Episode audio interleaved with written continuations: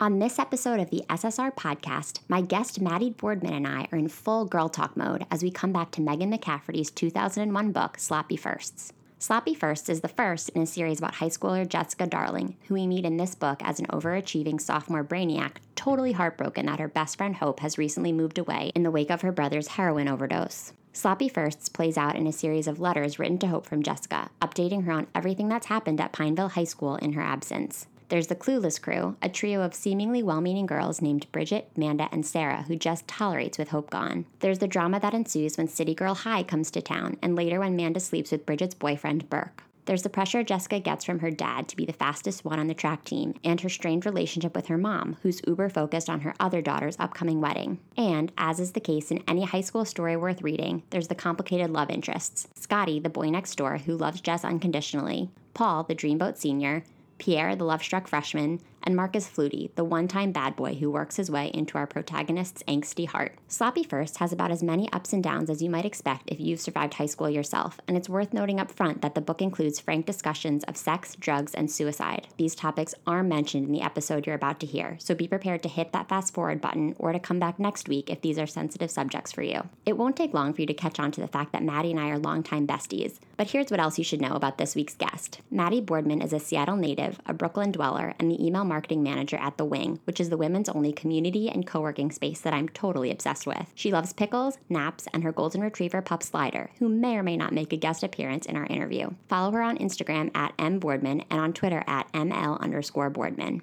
If you haven't yet, please don't forget to hit that handy subscribe button wherever you're listening to the show and to submit a review on iTunes if you're loving it. Those reviews make a big difference as I try to get the word out about SSR, and I really appreciate each and every one. Thanks in advance. Now let's go to the show. Welcome to the SSR podcast. You may recognize SSR as an elementary school era abbreviation for silent sustained reading, but if you don't, that's okay. What it stands for here is Shit She Read. Each week, we'll crack the binding on an old school read written for kids or teens and talk about it from a kind of grown up perspective. We'll obsess over heartthrobs, relive the frustrations of middle school, and say an occasional WTF to a beloved author. If we haven't met yet, I'm your host, Ali Hoff Kosick, freelance writer, lifelong bookworm, and lover of anything covered in rainbow sprinkles. So find your favorite reading spot and a glass of wine. We're about to revisit some literary throwbacks right here on the SSR podcast.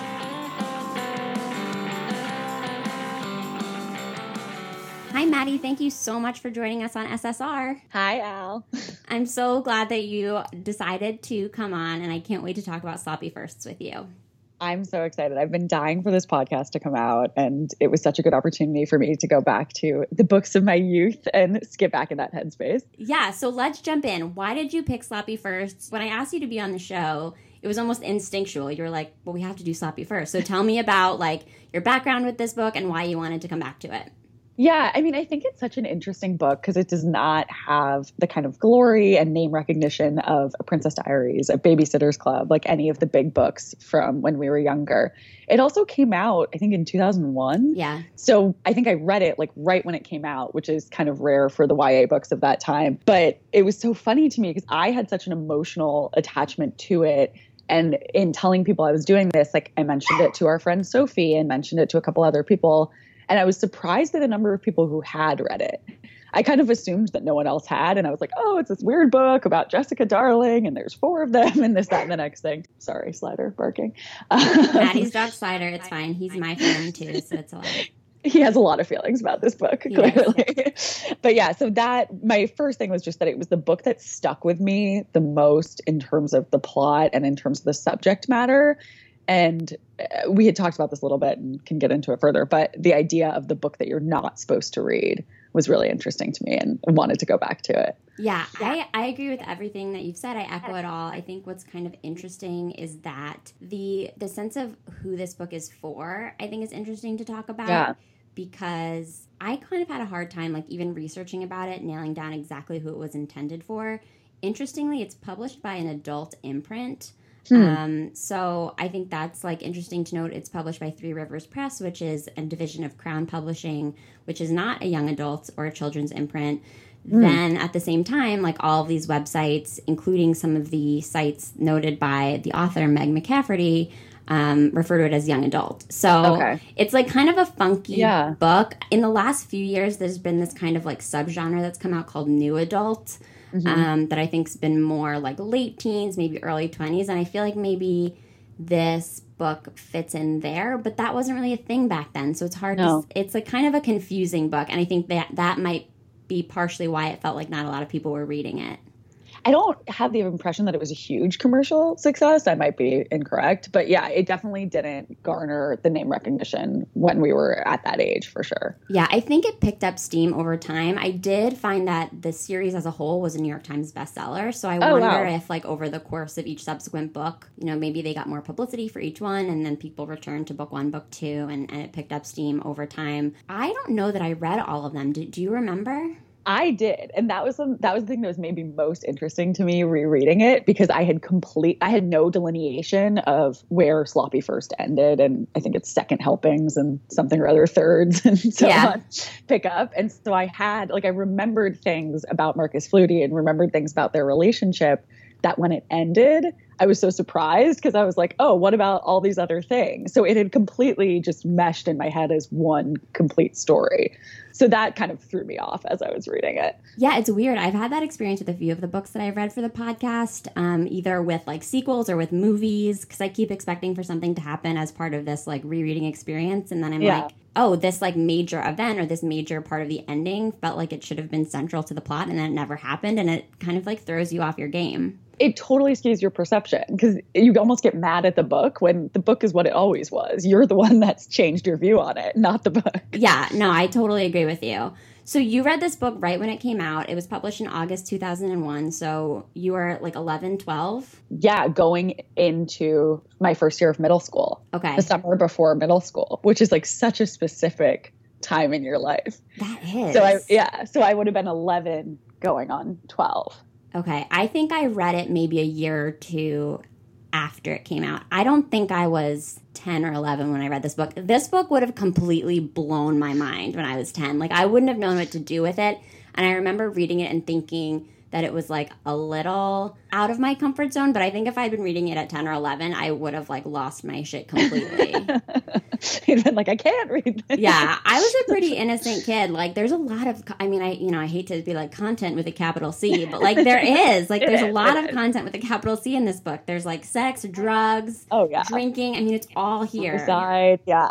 One so that summer I had broken my leg, and so Oh. I was like holed up in my house all summer long with a cast because you don't want to be like you know running around summer as a teen with a leg cast and crutches. So all I did that whole summer was read. And I have like I can literally get in my head into my tiny little bedroom in my parents' house in Seattle, and I can like picture sitting on a beanbag chair with that book, and like remember being like, I really hope my mom doesn't see this, Yeah. that she doesn't pick up and see what I'm reading, because like I'm gonna be in big trouble. yeah. Like thinking I was like gonna get like my TV privileges taken away or whatever it was. Like it was gonna be bad if she saw what I was reading. Yeah, well, this book it's like an interesting trim size. Like it's it's a little bit bigger than your average paperback book. So I I do have distinctive memories of reading it, and I I think I was on vacation with my family when I read it, and I remember being on the beach and like kind of trying to angle the book like away from my parents and my little sisters because I just like didn't want them to know what was happening in it. I mean, even the cover, like there's a little bare leg action going on. it's a little suggestive. I mean, I don't the cover doesn't make that much sense to me like in the context of the book. This isn't how I picture Jessica Darling looking. No. Um, so like the packaging is like a little funny to me, but yes, I had that same experience of being like, I don't think I'm supposed to be reading this, and the fact that like my dad is a few feet away. Yeah. Sorry, Dad, if you're listening. I was I was totally reading this book, and I shouldn't have been. Um, I was definitely like hiding it from him. Well, and it's so funny because I'm sure my parents being my parents, they probably wouldn't have wanted me to read it. Yeah, But it is one of those things where you're like, okay, you're a good kid and you're spending your free time reading. How bad could it be? Yeah. it can't be that dangerous for you to be reading it. But- yeah. I have to assume that my parents generally reach that conclusion with me because all that I did was read. So at a certain level, they probably were were like, "How bad can it be yeah. if it's a book?" You're not reading like romance novels with Fabio on the cover. no, that I never did, and I don't know that I ever will. I think uh, I'm going to skip that phase entirely. Still. so, what was your first impression diving back in? Like those first few chapters, what was the experience of coming back to Jessica Darling's world like? So, interestingly, I think I had compartmentalized the death of Hope's brother. Mm-hmm that was like the one thing that I had just completely forgotten about. And I don't know if it was that I was young and like not emotionally prepared to internalize that or if the romance with Marcus Flutie just superseded everything. Yeah. But that like genuinely shocked me because I knew Hope had, I remembered Hope had moved away. But when she started getting into the death of her brother, I was like, holy shit, like this is really heavy and really intense. And like OD'd at what, 16, 17? Yeah, he was really young. And it was within the first few pages of the book. Yeah. It's really like you get right into it. It's super jarring. And like it was way before opioid epidemic and way before all Yeah. these things that are now part of the cultural conversation. So uh, that like completely threw me. Yeah, it was like, Uh, it was heroin. Like at the time I read this book, I'd maybe been aware of people smoking pot at my school. Like the idea Yeah. of heroin was so foreign to me, and I think maybe the fact that it was so foreign made it feel a little bit less serious because it felt like it wasn't a real thing. It was like Interesting. oh, there's this thing called heroin, and I sound so naive. You know, I was- No, raised in like- suburban Pennsylvania, but yeah, I mean, it felt so like out of my realm of understanding that it was like, oh, this isn't. It, it maybe it's not so serious. Like this can't be real. But obviously mm-hmm. now, seeing all of the issues that have taken place, issues with addiction in my own circle, and then the opioid epidemic and all of those things, has obviously it sobers you a little bit reading a book like this, and th- and then understanding what an effect it can have even on somebody Jessica Darling's age who's like now lost her best friend as a result of her family being rocked to the core by Heath, her brother's overdose. Yeah, and I remember as a kid totally relating to her frustration of like Mhm. how dare they move away? Like this is so unfair, this is so frustrating. And now of course with the perspective at the age that we are, you kind of look at it and you're like, of course they moved away. Right. Like you can't just go on like life is normal after that and for the sake of your daughter's best friend stay in this town where all these horrible things have happened. But it was kind of, a lot of the book honestly for me was very Sex in the City in that when you watch Sex in the City as a teen, you're like fuck Miranda, she's so annoying, like she's so boring and Carrie's so great. And then you Yeah. rewatch it later and you're like, okay, this is exactly wrong. It was the exact same thing for me where at the time I was like, oh, J- like totally get Jessica Darling and like Hope's parents are so annoying and in retrospect you're like, okay, no. Like, right, like every they were doing the right thing and Jessica needs to like be a little bit less concerned about herself. exactly, exactly. Do you think in general was Jessica like just the right amount of angsty or was she whiny and like negative to the point of being unlikable? And I know likable is a tricky word and I'm I'm still kind of figuring out in all of these conversations like what word might be better to use. Yeah. But is her like sense of being so jaded and so cynical does it go beyond what you would normally call just like angsty teenagerhood? That's such an interesting question. I think like given everything that was going on in her life, like given Mhm. how heavy all this shit was, Yeah. I kind of think yes, because she wasn't angsty about these people overdosing and the death of her brother. She was angsty about Paul Parlapiano not looking her at her in the hallway. Yeah. And I know that's like how your brain functions when you're a teen, and I'm sure we did the exact same stuff. But that's a little hard to be like, okay, get some goddamn perspective, and like this is not the issue at hand here. Right. Like, pull you your shit together. Fish to fry in your life. Yeah. So that I do think it was like bordering. And I will say, like, if anything, she didn't feel relatable to me. Oh, like I was, yeah, like I was not an angsty teen. I was, n- I never had an emo phase. Like it just wasn't me, and that may just be my own experience. But there was no part of me that was like, oh yeah, like classic early high school, like sitting in my journal, like writing about shit that made me mad. Like Yeah. that, that was not a shared experience that I had with her. Yeah, and there were moments where it seemed like she was self aware that she was like miserable, and there were moments when I was like, okay, at least she knows that she Yeah. is in this rut and can't get out of it. But I couldn't decide if that made it okay, just because she knew. It's almost more frustrating because Mhm. it's like you have the wherewithal and like you're smart enough and have a, enough view of the world to like realize you're doing this. So like stop it. yeah, especially because, like you said, she's dealing with such big issues, and like even the fact that years before her parents had lost their first Yeah. kid, like you would think that she maybe would have a better grip on like what to allow to upset her within the context of her family. Like this is a family that's clearly been through a lot. Yeah. And at the risk of sounding like her mom, who's constantly like railing about perspective and the importance of having perspective, like I think this girl like definitely needed some perspective. 100%. I very much agree. Which, like, and shout out to my mom. My mom was very big on perspective growing up. And so I totally related to Jessica's frustration about this pep talk about perspective. And I can say this because my mom and I had many conversations about how I felt about this. But um, I highlighted one quote where Jessica says, When mom isn't pretending I am her beloved firstborn, she has given me lectures on life. One of her favorites is called Get Some Perspective, which was one of my mom's favorites too. my mom mom has always been very big on perspective, even more so lately. What always pissed me off about her whole perspective spiel was that she was writing off my feelings at that moment. It's not my fault that these are the problems I've been put on in this earth to deal with, right? They're petty, they piss me off, and they're all mine. Interesting. That is a really good quote because that's the awareness factor. That's her realizing that, like, yeah, she needs some perspective, but it doesn't make the Paul Parlapiano longing any less shitty in the moment. Well, and she, I mean, she's the first in her class, we are yeah. told, and she's like obviously very smart. And I think she's pretty like emotionally intelligent too. Like, she gets yeah. a lot of the things that are happening around her. She just doesn't necessarily want to rise to those occasions and like be a better person. I think that's fair. So, something else that I think is interesting for you and I to talk about is the premise premise of the book being that Jessica is communicating with her like long distance best friend. Yeah. Because for context for listeners, um, Maddie and I met and this is like major nerd alert here, but Maddie and I met at journalism camp the summer between our junior and senior year, so a little bit older than Jessica Darling in this book. Of and yeah. Yeah. And we were long distance best friends for a couple of years and we didn't write snail mail, but I definitely like had a lot of moments relating to this relationship where like Jessica was just trying to figure out a way to communicate with her person, even though her person was no longer like part of the day to day happenings of school. And it was sort of a fitting book for us to read, I think, and to talk about. Yeah. It was so interesting to me because like uh, just the technology change, because mm-hmm. 2001, not that long ago, but once again, dorky and apologies in advance.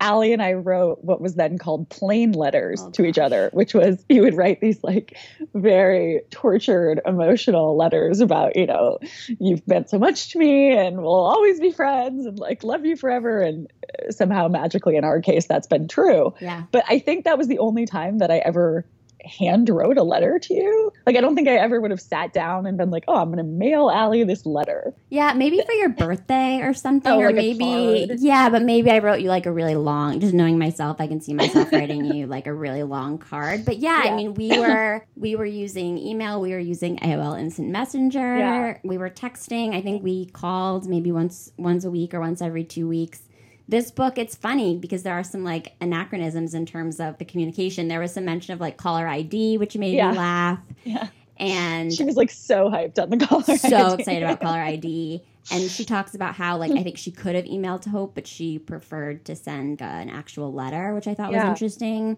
Um, and that was just like the gap the what is it six year gap between that and when we met. Yeah. It, it completely fell off. Like i do think that's probably something you would have done at that time and it was never something you and i did. No. Uh, but I, mean, I do think it was interesting like hope having the context of the school. It was a lot easier for her to keep up with you know she didn't have to be like Sarah is this girl who's this. Like she already knew who Sarah was. Right. And I found that that was maybe one of the barriers when she was becoming friends with Hy. Like, not only was she bugging out about her replacing Hope in her life, but she was like having to go through the motions of explaining who this person was. Yeah. And that's hard. Like, if, the, if you've never met them, to be emotionally invested in your friend's friend who you don't have the first idea who they are, to try to keep up with the like daily minutia and dramas of this friend group. It's exhausting. yeah, and it's a lot of writing, especially like if you are trying to get a letter out every few days and yeah. This book exists as it does and you know maybe we're not meant to believe that there were all these other letters written, but I can't help but think that there there had to have been like all these other letters to explain yeah. what was happening in between. And something that I'm curious for your opinion on is would this book have been made better if we'd gotten responses from Hope? Or is it better just knowing Jessica's side? It's such a good question because I was the thing that's so odd about the book is Hope is the crux of the entire story. Like Hope is the book, but we never hear from her. Mm-hmm. We have mm-hmm. like only quotes or conversations we have with her are like recounted by Jessica, so it's always in the frame of her view and not directly from Hope. I don't feel like I know Hope at all from the book. I don't know what her taste is. I don't know what her hobbies are. Like we don't know what she likes and dislikes. So I mean, and, that, and that's so teenage, and that's so like myopic of that age of just being like, yeah, I love my best friend so much, but like, here's what's going on with me. Right. Uh, so that's that's a very good point. Yeah, you don't need to know about her. You just need to know that I love know, her. Yeah, like she's my best friend, and that's what matters. Mm-hmm. Uh, so I would have loved more hope. Honestly, I think that the story probably would have gotten real fucking complicated if Hope, meanwhile, is like, here's what my new school's like. Yeah, that's like, true. Here's my new friend, and like, here's the boy that I like. But I do think it would have been a fuller, richer character development if we had heard anything more from Hope than we did. Yeah, I found an interview with the author. Uh, well, it was more sort of like a compilation of a few interviews on a website called Forever Young Adult. And one of the readers had written in to ask why didn't we ever hear from Hope, and was there ever a conversation about there being another book of letters from Hope? And I guess there was actually like a series of letters from Hope that came before the book. Oh, um, oh, interesting. Yeah, there was a website called Twist Magazine, which sounds like something from the early aughts. Love it. Love, Love it. and so I guess there was the series of emails published from a girl named Hope that Meg McCafferty wrote. And that was kind of the jumping off point for Sloppy First, which is interesting that she then like flipped the perspective. And I wonder, and I'll have to go back and maybe see if those letters are available somewhere. And if they are, I'll put them in the show notes. But I wonder if they're a little darker. Like, I wonder if yeah. it's more about the experience of watching your brother overdose and, and what it means to be the one that actually has to move away because they've dealt with this whole tragedy. Totally. And I mean, I have to wonder, and I give Hope the benefit of the doubt that this is not the case. But if I were Hope and I was getting all these emails or texts or letters from Jessica with like all this bullshit going on and having just dealt with that, it would be really hard not to be like, okay, cool, got it. Mm-hmm. But like, I don't have time for this right now. like, I am curious how Hope felt about all of Jessica's like daily dramas. All of her like basically bitching constantly. Yeah. yeah. Yeah, I agree. I also, and maybe mm-hmm. this is me being really cynical, but I kept wondering like, has Hope like stopped responding? Oh, interesting. Or has Hope's response level dropped off? It seemed to me that the letters were kind of getting shorter. Yeah. And I wondered if that was supposed to be a clue that like maybe Hope didn't have as much to say back to Jessica, and so maybe Jessica didn't have as much to say, like in her reply. And I also kept thinking, and this is such a sad thought, but I think it's something that we've all dealt with at some point in her life. I kept getting the feeling that Hope was still Jess's best friend, but yeah. is Jess still Hope's best friend? I kind of assume not. I mean, it's never it's always better to be the one who leaves than the one who's left behind. So true. You know, she gets to start this new life. She gets to be whoever she wants to be. She can put the tragedy of Heath aside for a little bit and kind of recreate this new life. I think you're so right. Like, she has to move on. Whereas Jessica's like stuck in this town that she doesn't like, in this school she doesn't like, with these friends she doesn't like. So it's like really easy for her to romanticize Hope and romanticize their relationship in terms of this is the ultimate and nothing will ever measure up to this. Yeah. And Hope has, it sounds like Hope's gotten to this really cool new private school and is getting yeah. to do more with her art. And obviously, Jess can't help but assume that like everything in Hope's new town sucks, but it's like, your town sucks too. So why are you, you know, it's it's again, like you were saying, there's so many classic teenage moments. And I think the teenage perceptions of things are so well written because Jess is like, well, I think everything is the worst. Where I live is the worst. Where Hope lives is, is the worst. like, there's nothing redeeming about any of these situations. And I wasn't particularly angsty either as a kid, but there were definitely moments where I think you can't help but think like everything's terrible no matter where yeah. we go. Yeah, like yeah. nobody wins being a teenager is terrible no matter where you live. Um, and I think that the author wrote that really well. I actually have a, very specific memory of being on the phone with you oh. like, our senior year of high school. And I had like had a really stressful shift at the high school newspaper. And I was like on the steps of my high school with you and just being, I like, I have it in my head, just being like, this is like nothing's more stressful than this. This is the hardest thing ever. And now I'm like, that's so embarrassing. I was editing a movie review of a Mary Kate and Ashley movie. Oh my gosh, I remember so that. yeah, and I think you had had like a shitty day too, and we both were just spiraling, being like, our lives are so hard. I remember calling you from the newspaper office, and you had the benefit of time because you were on the West Coast and I was on the East Coast. So yeah. I, you know, I couldn't like call you in the middle of the day like that because it, you it would have been your morning, but yeah it was just such a weird thing because we'd met and realized that there were other people in the world who like cared about things the way yeah. that we felt we cared Yeah. about them and that seemed like it was so foreign and so having somebody that i could call who would like understand the importance of things happening at the school paper and and like not thinking that that was stupid and you know being able to relate to the struggle of like having to stay after school to like Yeah. work on a layout and like dealing with the annoying other editors i was like oh somebody else cares about that Well, and I think that that was Jessica's thing with Hope. Like she felt like everyone else was just so wrapped up in the bullshit. And she was like, it's one other person who's like smart and interesting and like cares about what I care about. And I, I do relate to that feeling of there's no one else like this. No one else will ever be able to like see me in the way that this person does. I hope I tell myself that she went to college and she met other people who were smart and interesting, or she went to journalism camp and met other people who Oh, were met smart her and interesting. soulmate. Yeah. yeah. But hopefully for her sake, she did. I hope so too. So, speaking of friends, we have to talk about these other girls that Jessica writes about. I honestly don't know where to begin. I have a lot of feelings about these girls that she refers to as the Clueless Crew. So, quick rundown of the Clueless Crew. The Clueless Crew includes Bridget, who was Jessica's like first best friend, which I think is an interesting concept in itself. You know, your childhood best friends being the people that lived across the street and had the same dolls as you, but not being able to understand you the way that your teenage friends do. Sarah, who's like the rich girl in town, whose dad owns all of the businesses and she has some annoying habits. She does the whole like quote unquote thing all the time. I totally forgot about quote unquote. That really brought me back. quote unquote is the literally of the early aughts. 100%. 100%. And I think probably in five years I will be so embarrassed for using the word literally as much Literally. as I do now. And now it's captured on a podcast. So that's great. Sarah also says oh my god a lot and it's spelled like oh my god. So that's why I'm gonna say it like that. Because I, I Oh think it's oh my god. And then there's Manda, who is, I hate to even use these words. They refer to her as like the kissing slut. She like doesn't have sex with anybody, but she makes out with everybody. And the three of them are best pals and and Hope and Jess were always kind of like on the outside of that group, but they hung out together, they sit at lunch together. Now that Hope is gone, uh, Jessica's feelings about the clueless crew is really starting to change and she's starting to see them very differently. So I went back and forth because there were moments where I felt like Jess was being so unfair to them and so Yeah. mean to them. And then there were moments where I was like, they're actually terrible. Like, what's your take on that? Bridget was the most interesting person for me to reconnect with because Mm. I remember at the time being like, ugh, Bridget. like, she's so annoying. She's so And- blonde and beautiful and perfect. Yeah, like it's so resentful. And I remember, I mean, we've all been there of having like friends that you pick up in first or second grade and then kind of trying to figure out how you adapt and develop and become a human being with them by your side. So I did relate to that at the time.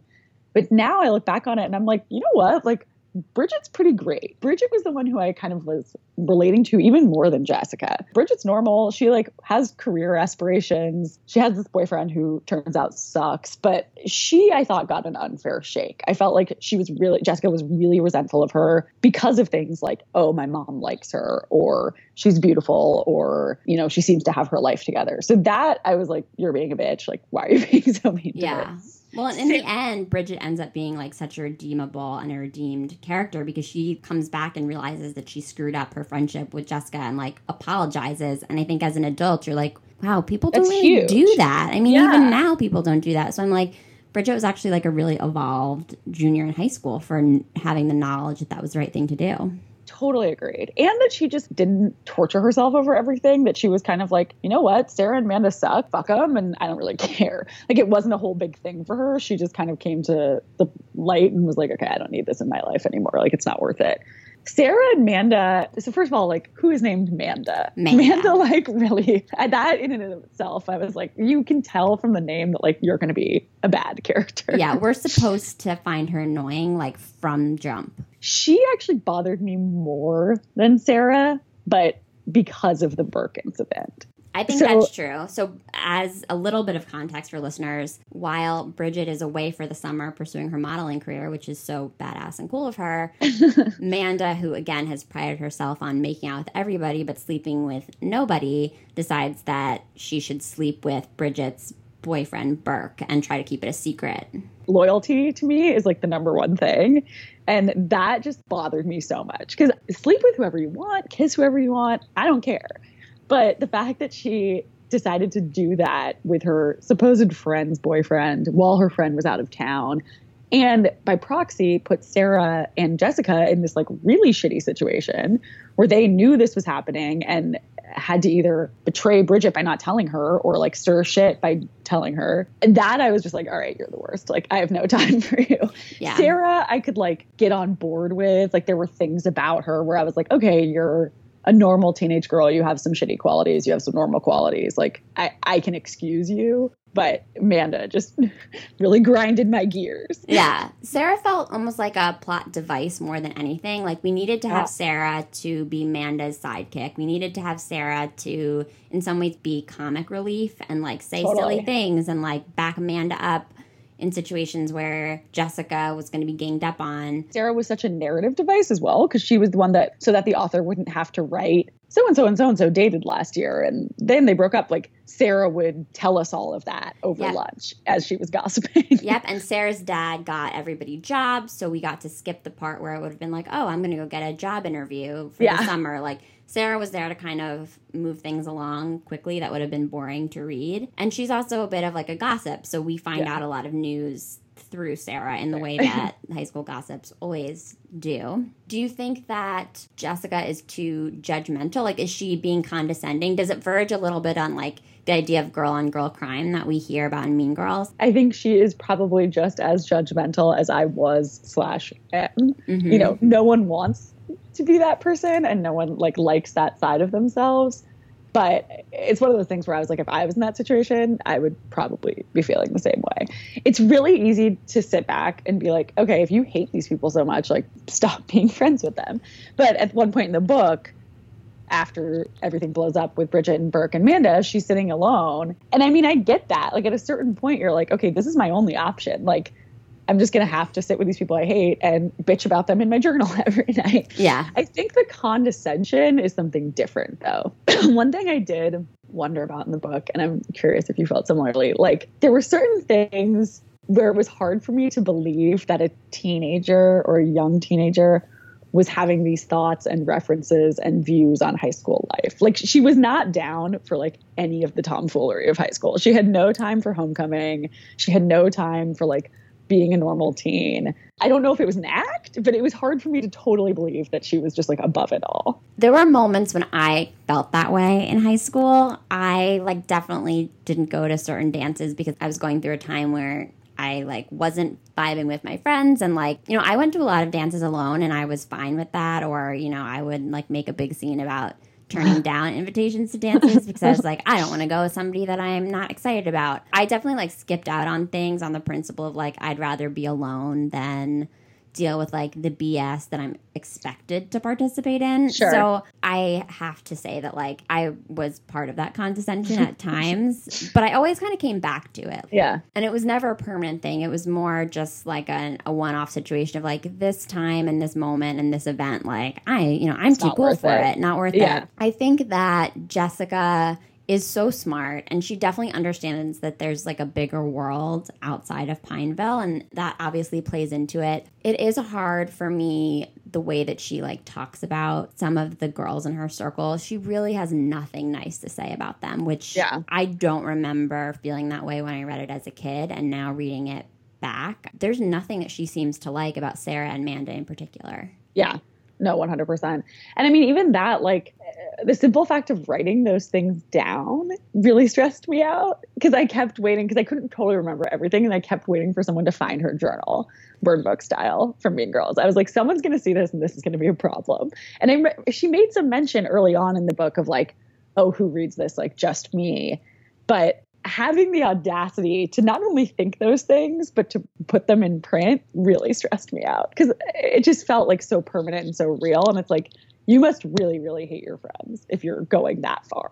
Yeah you hate your friends. You, you hate them I mean, and I know she had hope, but it did make me sad that she was like going through her high school experience with these people who she just had such utter disdain for. Yeah, and it, you know, she didn't have a great great relationship with her parents. Like it's yeah. not like she had any other than Hope, who again, because we don't get Hope's side of the story, it's hard to say like exactly what the true two-way nature of that relationship was. It made me sad. I felt like she didn't have a confidant. She wasn't like experiencing life with anyone either at school or in her family, and that was sad.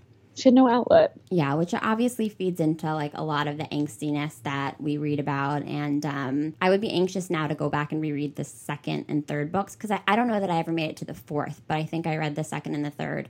I'd be anxious to go back now and reread those and see if I feel like she ends up with those kinds of outlets because I think that would make her a little bit realer to me now. Yeah, that to me also was why the stuff with boys was so significant to her because I think she was craving that and kind of saw this hypothetical boyfriend as an opportunity for that. Yeah, so thank you for that transition because there's a lot of good boy talk in this book. There's four primary love interests, pseudo love interests, people that are interested in Jessica, key male players at school. So I'll run through them really quick. Um, I'm going to say the name of each one, and I want you to give me like your uh, let's like, let's play like word association. So I'm going to give you okay. the name, and like you tell me what you think about them. Okay, so Scotty, who is Jess's like longtime friend who is like the cool guy at school. He's the captain of all the sports teams and he seems to have this undying love for her and she is just not interested. He to me is like the blonde platonic ideal of like every teen movie. Like he's Freddie Prinze Jr. but blonde somehow in my brain. yeah, I see that. Uh-huh. He as an adult I'm like, he's the one that got away. He's exactly who you should be with. I do see him as a little, like, in my head, he's a little bumbling because he's not quite figured out that he's sexy football guy yet. I think he's very like man on the cusp, like figuring out that he's going to be this like big man on campus. And I guess I also see him as well intentioned but misguided. He makes choices later on where you're like, Scotty, what are you doing? But you can tell at the end of the day that he has a good heart. He's definitely going to go join like the nice guy frat in college. Yeah. Yeah. He's going to hang out with my boyfriend and Allie's husband. Yeah. and he, like he's going to be, guys. right. He's going to be just fine. Like he'll figure it out. This too shall pass. Yeah. Being constantly rejected, Scotty. It's going to be okay. The second guy is Paul Parlapiano, and I think that's how we say his last name, but he is the boy that Jess is like head over heels in love with. He's on the track team with her. He's older, and she just like can't say enough about how much he is the one who is deserving of her virginity. So, in a funny twist, one of the very few people in my and Allie's journalism camp actually had the last name Parlapiano. Shout out Amy Parlapiano. You're so right. so that and that was taking me back because I was like, perfect timing that we're reading this book with our shared friend Amy Parlapiano. I, I don't about. Hi, Amy. I, I didn't forget about you, Amy. I just forgot that your last name was Parlapiano. I don't think they're related, but who can say? Who uh, knows? Uh, That's because it's not like a common name either. Oh, right. Shout out to Amy. Hope all is well. he, yeah, he to me was very like dark and brooding and handsome. It was interesting. We didn't get a ton of details about him besides no. the fact that he was a dreamboat and later the fact that he turned out to be interested in men and not women. I mean, I feel like everyone has that guy. He's the guy that like you have absolutely no rhyme or reason for liking this person. Like you've had no interactions with them. They're not necessarily even like the cutest person in the school but for some reason they are the object of every thought that you have and all of your longings. And we all had that person in high school where you're just like, oh my God, he's everything. Like my whole world. Right. Revolves. Everything and more. But I don't think I had many traits for him because we didn't really get any details about him. No, I I mean there is that whole moment where Jess gets drunk and throws up on his shoes and there were a lot of parallels between this book and Mean Girls. Yeah. That was oh, one oh, yeah, of them. Yeah, yeah, yeah, yeah. Yeah, he, you know, she has word vomit, she throws up on his shoes. He's really nice about it, of course, just like Aaron Samuels was. I loved that he ended up coming out when he went to yeah. school. I thought it was a really cool twist that like the hot cool guy was actually interested in men. I think at this age when I read it, it was probably really important for me to like read about a gay character, period, yeah. and for it to be somebody who presented as like this very kind of mainstream, mm. confident guy on campus. Like, I think that's important for kids to read and to understand that, like, you know, there's not necessarily this stereotypical high school kid yeah. who's like in the theater department. It, you know, it's yeah. nice for there to be a character in a book that doesn't fit into those stereotypes. And I think she handled it really well. It wasn't like, oh my God, this scandal that rocked everything. It was in Jessica's head because they were supposed to get married and that ruined everything for her. But the town itself seemed to roll with it and be like, all right, Paul, like that's fine. Good for you. But yeah, very much agreed. I think I can't really remember another book from that age of my life where there was just like an extremely casually gay character. Yeah, I think that's probably true. It was probably one of the first times that I read about anybody being gay. Period. Yeah. The next the next guy character is my personal favorite. I'm I don't really know if we ever got his real name. He goes by Pierre in French class. Jessica calls him Pepe Le Pew because he is like head over heels in love for her. She jokingly says at one point that she is Paul's Pepe Le Pew because she sees the way that Pierre talks to her the way she talks to Paul. He's like this really sweet freshman in her French class who like shows up at all these hilarious moments. He's an Elvis impersonator. He like plays this really hilarious role on the boardwalk. He kind of does all these like characters. He's really funny and likable. And I just I loved him. He's so charming. He's so likable. She says at one point he comes back from the summer or comes back from some break and he's all of a sudden like kind of hot and beefy and has a new girlfriend part of me was waiting to see. I couldn't remember if she ended up with him. So part of me was like, oh, is she going to date Pepe? I wanted her to. I was like, this guy's going to be good for you. You're tense and stressed, and he is fun and chill and interesting. And I felt like he would have really balanced her. There was something about him that was just totally, totally likable. I loved him. I feel like he got really hot in the sequels. I don't think that this was the end of the line for Pepe. I think he came back around. Yeah, and I think he continued to be on the rise. Like he, yeah, yeah he he a man on his way up. yeah, he hasn't peaked yet in Sloppy no. First, and I loved him, and I I wanted more of him. And again, like if I were to reread the sequels, I would hope that there would be more Pepe. And I'm I'm like somewhat convinced in the way that you know Scotty's going to go join his nice boy frat and like you know probably get a nice job in banking and continue his life. I feel like Pepe is like gonna be Channing Tatum. Like I feel like Pepe is gonna like become a star and become this huge guy, and Jessica Darling is going to regret never having given him a chance. I hope so, because he was my favorite character, potentially like period in the whole book. So finally, we get to Marcus Flutie. Blah. Blah. I think we both have some complicated feelings about Marcus. Marcus ultimately ends up being kind of like the central love interest of the book. He starts off as part of the group that Jessica refers to as the dregs. He has dreadlocks.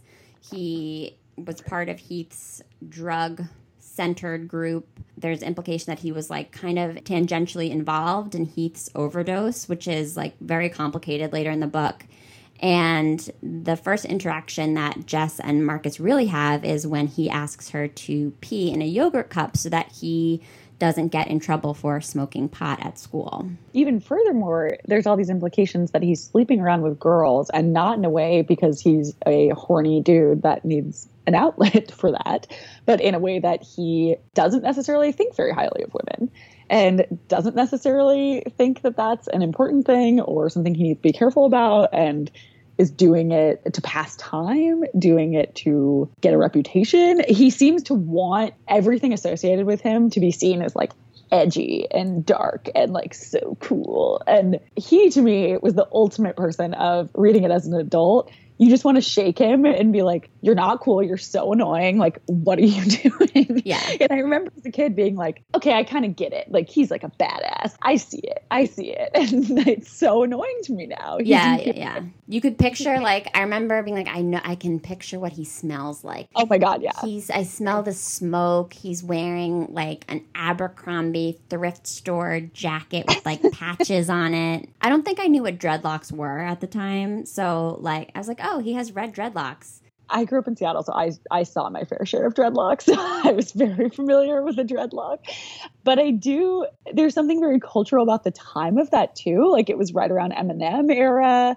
So this whole like white boys and hip hop thing, I think was accepted in a way that now we see as cultural appropriation mm. and as we see as a little more complicated than just being like, I'm white boy from suburban Philly. And now I'm like, I don't even know. Are they in Pennsylvania? In my head, they are. They're at the Jersey Shore, which I love. As a Jersey Shore goer myself, one of my favorite things about this book is the scenes of the boardwalk and the mentions of like all of the, you know, the grease that she is covered in after she oh, comes back from her shift. I I just love that she worked on the boardwalk and she talked about like the cotton candy stands and the funnel cake. Yeah. I've spent every summer of my life there, so I was very drawn to that, especially because it's not a setting that you read about much. So totally, you know, total side note, but I will say one of the highlights of this book for me was the setting because I could picture a lot of it in my head. I've never been to the shore, so I think I was subbing in Coney Island.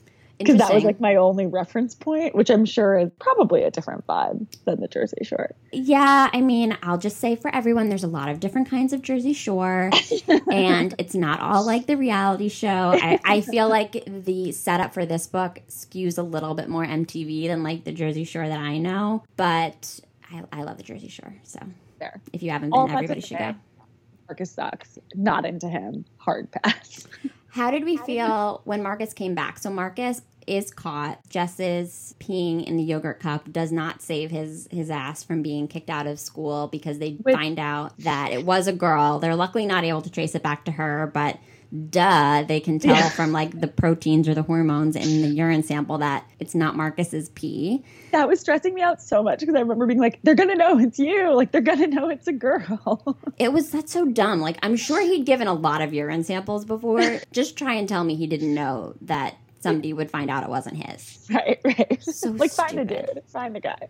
I did totally relate to one of the quotes that that was in that section because he asks her to give the sample and as like the goody two shoes that I was in high school, I really related to Jess because she agreed to do it because she kind of was like tired of doing what everybody expected her to do. So I, I highlighted this quote where she says, I was so tired of everyone telling me what I would and should and could do and not do. My parents, the clueless crew, and now Marcus. Anger that had been simmering inside me for months, years, my whole life boiled over and spilled out all over Marcus. I, I that was definitely an opportunity for her to like be this other person.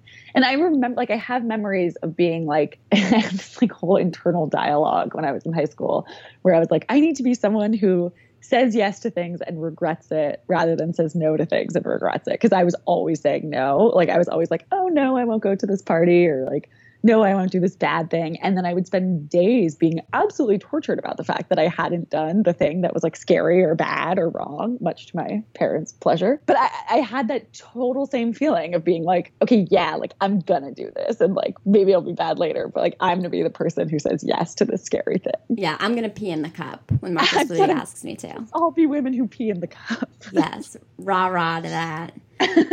So Marcus comes back from I think he was he in like a juvenile detention center or he was like in military school. It was kind of Yeah, unclear. it was- yeah, super unclear. And it felt like a kind of a plot hole, to be honest, because I was like, where has this dude been? And is he now like hardened from jail? Like, what happened? Right, were they dealing with his issues uh, Yeah. beyond just realizing that he was a genius? I guess they gave him some IQ tests. They realized he's so smart. They send him back to school and they put him in honors classes. And so now Jess has the opportunity to have this like new kind of relationship with him. What did you think of new Marcus? He comes back, he's clean cut. He ironically is wearing like button down shirts and ties to school. He's dating a new girl named Mia, and now he and Jess, to to sort of fast forward, end up having these like nightly conversations about everything and anything. And it's kind of like a weird little relationship. What did you think about that new version of Marcus? I felt like he was reframed in that way to make him more palatable to Jess, but also to us. Because we couldn't, I don't think we could quite get on board, or it wasn't quite realistic that drag smelly Marcus would be Jessica Darling's man's of the moment. Um, so to me, it felt really, really strategic, if not necessarily believable. I was like, okay, this guy doesn't give a shit. He's not going to care if people make fun of him for his suit. Like that, I took but it didn't seem like he actually changed that much in who he was. He did stop, it sounded like he stopped doing drugs as much and he stopped sleeping with all the ladies. But it was hard for me to totally believe that he had become this new person. Yeah, and I thought that even to the extent that he had become this new person, he was so condescending again. Yeah. And and maybe the condescension was what resonated with Jess because I see her as a bit condescending herself, but he is so self-important about being smart and he has all these like philosophies on life and the fact that sex and drugs are just a way to like experiment and explore and being a teenager is all about experimentation and exploration. Like i get that as a teenager and as a teenage reader those things all feel really exciting. Yeah. and now reading it back i'm like i think that you are just kind of an asshole who's coming back from this basically like brush with the law and acting like you know everything. And like you said you know maybe he feels like he's been hardened by the wider world doesn't read as endearing to me as an adult whereas a teenager i think it did i felt like there's this wise guy who understands things about the world that Yeah. jess doesn't and wants to but now i'm like i think that you might even be a little controlling like He wants to control the way she sees things. He ends Yeah. up controlling the way she interacts with the clueless crew. And I think he oversteps his bounds in a lot of ways. I think that's so true. And he, the thing that was so interesting is he shows no remorse. His friend OD'd, and you don't get the impression at all that he's even sad about it. And you have to assume he is. Just the idea that he becomes this new person and stops all these things, theoretically, you would be like, okay, you're doing this because you see the error of your ways and you feel sad about it or you feel regretful. And it seemed like he was like, oh, that was just a phase. And now I'm in this new phase. like, this is just who I am now. And I do think the control aspect is really interesting. As an adult, you look at him and you're like, you're pretty problematic. You're a red flag for sure. Yeah, and not even just in the way of like being somebody who used to do drugs and has had sex. Like all of those things I can totally get past. The way that he is manipulating Jess's feelings about school and about people, like I think her parents and her friends would have every right to be concerned about her hanging out with him. And again, not because he did drugs or, you know, Yeah. he might want to sleep with her. Like I just think he might not have her best interests at heart. Well, and there was like they got into this habit of talking on the phone every night, late at night. And there was one situation in which they didn't, and he seemed to get like really annoyed or angry about the fact that they hadn't. So even that kind of control of I expect you to be here for me when I want you to is a little worrying. Yeah, and the other complicated thing about Marcus, and we mentioned this briefly, is that Jess doesn't tell Hope that she's communicating with him until the very end of the book. And that's because, again, there's this sense that because Heath and Marcus were friends, Marcus was in some way responsible for Heath dying. How did you feel about that being this whole secret between them, especially because we don't know that much about Hope? Like, I don't get a sense that I know how she would take something like that was it okay for Jessica to kind of like wait that out and see how it would end up? Or did you feel like from the get go that was a problem that she was betraying Hope in that way? I think it was a problem because she had framed Hope and framed their relationship as like, we're best friends. We tell each other everything. Like, Yeah. she's the only one who understands. Either that's true or it's not. And if it is, you have to give her the chance to be okay with it, or you have to give her the chance to at least like know that this is happening. And if I were Hope, like, I'd be pissed. And not only because he was associated with her brother's death, but because this thing's been going on in your life for however many months and you didn't even think to mention it once. To me, that was also like Jessica implicitly felt like she was doing something wrong. Like if she was totally above board about it and totally was feeling good about it, I think she would have told him. So that also was like, okay, you're not feeling super confident about this relationship that you're in. And I mean, I don't know if we want to like get into this plot thing, but it comes out down the line that he had originally started talking to Jessica in the first place because he would eavesdrop on her conversations with Hope while he was in the next room hanging out with Heath. That to me is also really manipulative and kind of shitty that you're like have complete ulterior motives. Like he's not just like, oh, you're interesting. He's like, oh, I know things about you and you don't know that I know things. It felt almost um she's all that where it's like you think this person is chasing you romantically because they want you, but there's all this backstory that like you're just not privy to in the least. He's just a creep. And I think the complicated thing about him being a creep is that in some ways we're supposed to believe that he's not. Yeah. we're supposed to be able to like see past things that might have been problematic for him in the past and to believe that he's like this redeemed figure but he's a creep. And again it has nothing to do with his past and his like extracurricular interests. It's because he's done things like eavesdrop on jessica and then try to become friends with her and like manipulate her feelings about heath and hope. Like those things make him a creep way more than the fact that he used to do drugs and has supposedly had sex with like 36 girls Well, yeah, Uh, that to yeah. me was like the biggest red flag because you you get the impression that everyone at the school is like partying a little bit, and like I mean Jessica herself is like wasted enough that she's puking on Paul. Not to me that he's like getting fucked up on the weekends. It's that he's really intense and kind of scary. Yeah, I totally agree. He's a creep. Um, I'm just gonna say that, even though that's probably not. The Verdict takeaway. is creep. this just in. He's a creep. One other kind of overarching theme that I want to talk to you about, because I'm especially interested in your thoughts before we come to the end of this conversation, is the way that the book talks about sex and sexuality and gender and like all of these very complicated themes. There's a lot about sex in this book. I found a quote from Megan McCafferty, it's a little bit long, but I'm going to read it. She says Jessica's virginity was an important aspect of her character at that stage in her life. I thought it would be more entertaining if she were more of a caustic observer than participant in teenage debauchery. It also gave her room to grow, and readers get to see how her attitude about lust and love changes from the start of sloppy firsts to the end of second helpings. I never included sex, drugs, and four letter words gratuitously for shock value. My goal was to depict high school life as it truly was, not how many adults wanted it to be. Ironically, to depict teenagers realistically, Sloppy Firsts had to be published as adult fiction, not young adult. And I think that last line probably speaks to who ended up publishing the book yeah. because maybe she tried to have it published by like a children's imprint and it didn't work out that way. I think that there's a lot of really complicated messages about sexuality in this book and I can't decide for myself if I think that that's a good or a bad thing. I think there's a part of it that gives teenagers kind of a lot of information to process and to think about and to decide how they feel and where they stand on a lot of these things. But at the same time, is it leaving the door open for people to like have unhealthy views about section, sex and gender. One quote that I found really upsetting that Jessica says about the whole controversy when Burke cheats on Bridget with Manda is she says, I know this is sexist and totally supports the stud whore double standard for guys and girls and all, but I'm more mad at Manda than Burke. I mean, it's a given that guys don't have as much self control as girls. They can't help but pop insta chubbies which is like gross. Sorry. Gross, yeah.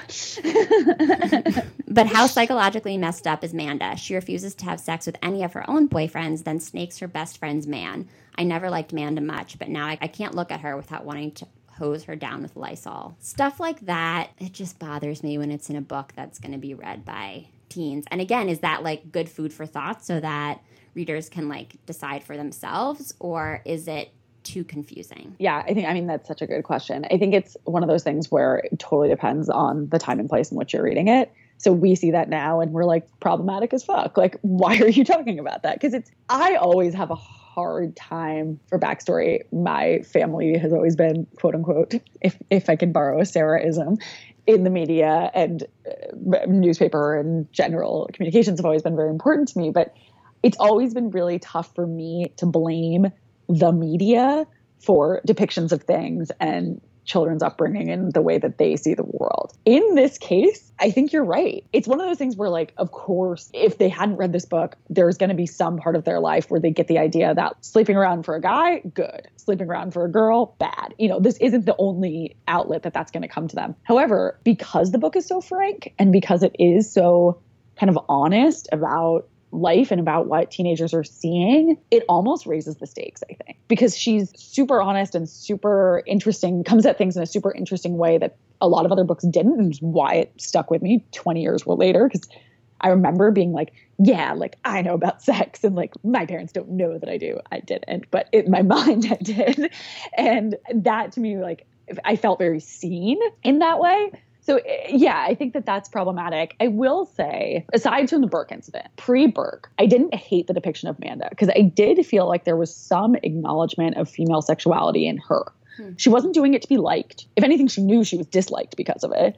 She wasn't doing it to try to like find a long-term boyfriend. She just felt like making out with dudes, so she did. That I actually kind of felt positively about. I do think that for better or for worse, teenagers, boys or girls or anywhere in between, are thinking about sex often and maybe all the time, whether they've experienced it or not, because you're seeing it. And I remember it being a thing of like who's lost their virginity and like how and to whom and this, that, and the next thing. So I think that that was accurate. I don't feel like it was introducing anything that teenagers weren't experiencing already. Yeah, I think that's fair. I think that she clearly set out to have this very honest portrayal of of sex and drinking and drugs to an extent in a high school environment I think that for the most part, it was great because it gave kids like a sense of this like wide spectrum of what kids high yeah. schoolers are doing and not doing and and that you know there's not necessarily like a wrong way to be and like there it wasn't very um it wasn't particularly like condemning of anything i would no. say i just think there were Burke. other than the burke manda situation i just think there were like a few passages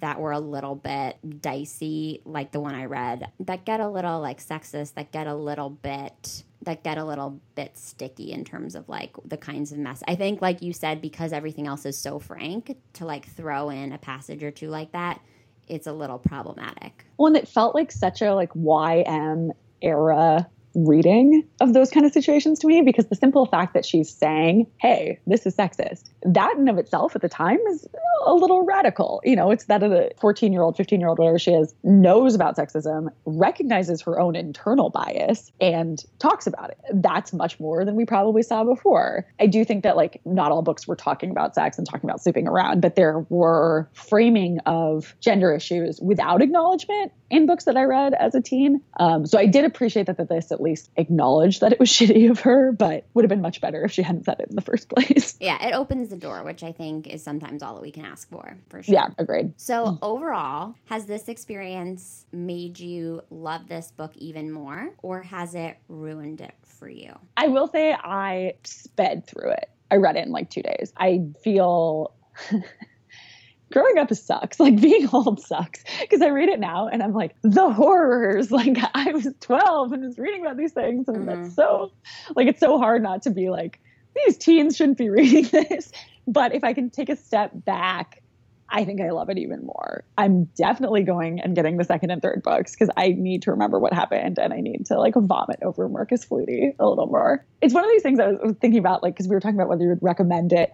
I don't know if I could recommend it to a teen without making it so awkward. Like that's the biggest thing for me. That's true. I could like I couldn't be like, go read this book, and then they're reading it, and it's like all these things, and they can't talk to me about it.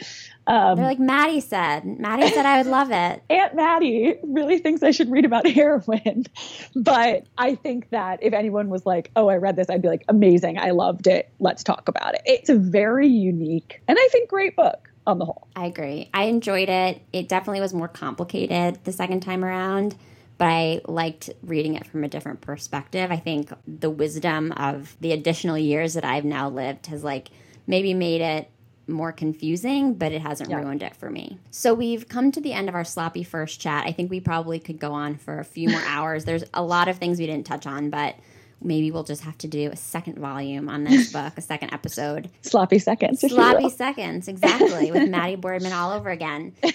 Uh, before we sign off, I'd love if you could maybe share a recommendation of a book that you're reading now or that you read recently that you think our listeners should know about. Yeah, so hopefully no one else has given you this, but Allie and I spoiler alert, are in a book club together because we're that cool. We're 20 somethings living in New York City who meet every month to talk about books and drink wine. But one of the books that we've read for our book club that I cannot stop talking about and truly cannot stop thinking about is The Immortalist. It was just so good and i recommended it to my boyfriend to my parents to like anyone who will listen similar to sloppy first it's a type of story that I've never really read otherwise, not in terms of structure, because it's very kind of like, you know, diverging paths of a family coming in and out, but it's like a little mystical, but not in a normal like wizards, dragons way. And just is a great reflection on life and I could not recommend it enough. Yes, I echo that. It's a great book. I will include a link to buy that in the show notes. I'll also include a link as usual to the book we discussed, Sloppy Firsts in the show notes.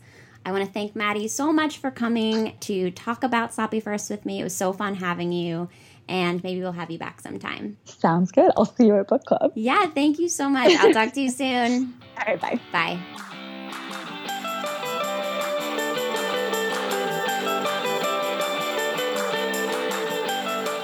Thanks so much for listening to the SSR podcast. Check out our website at www.ssrpodcast.com for show notes and other information. And be sure to connect with us on social media for updates on upcoming episodes, behind the scenes inside scoop, and some good old fashioned book talk. Find us at SSR Pod on Instagram and Twitter, and search SSR Podcast on Facebook to join the group. To reach out directly, you can send me an email at hellossrpod at gmail.com. If you're loving the show, it would mean so much if you could subscribe, leave a five star review, and share your thoughts with a comment. And don't forget to tell your friends too. In the meantime, happy reading. I'll see you next time on the SSR Podcast.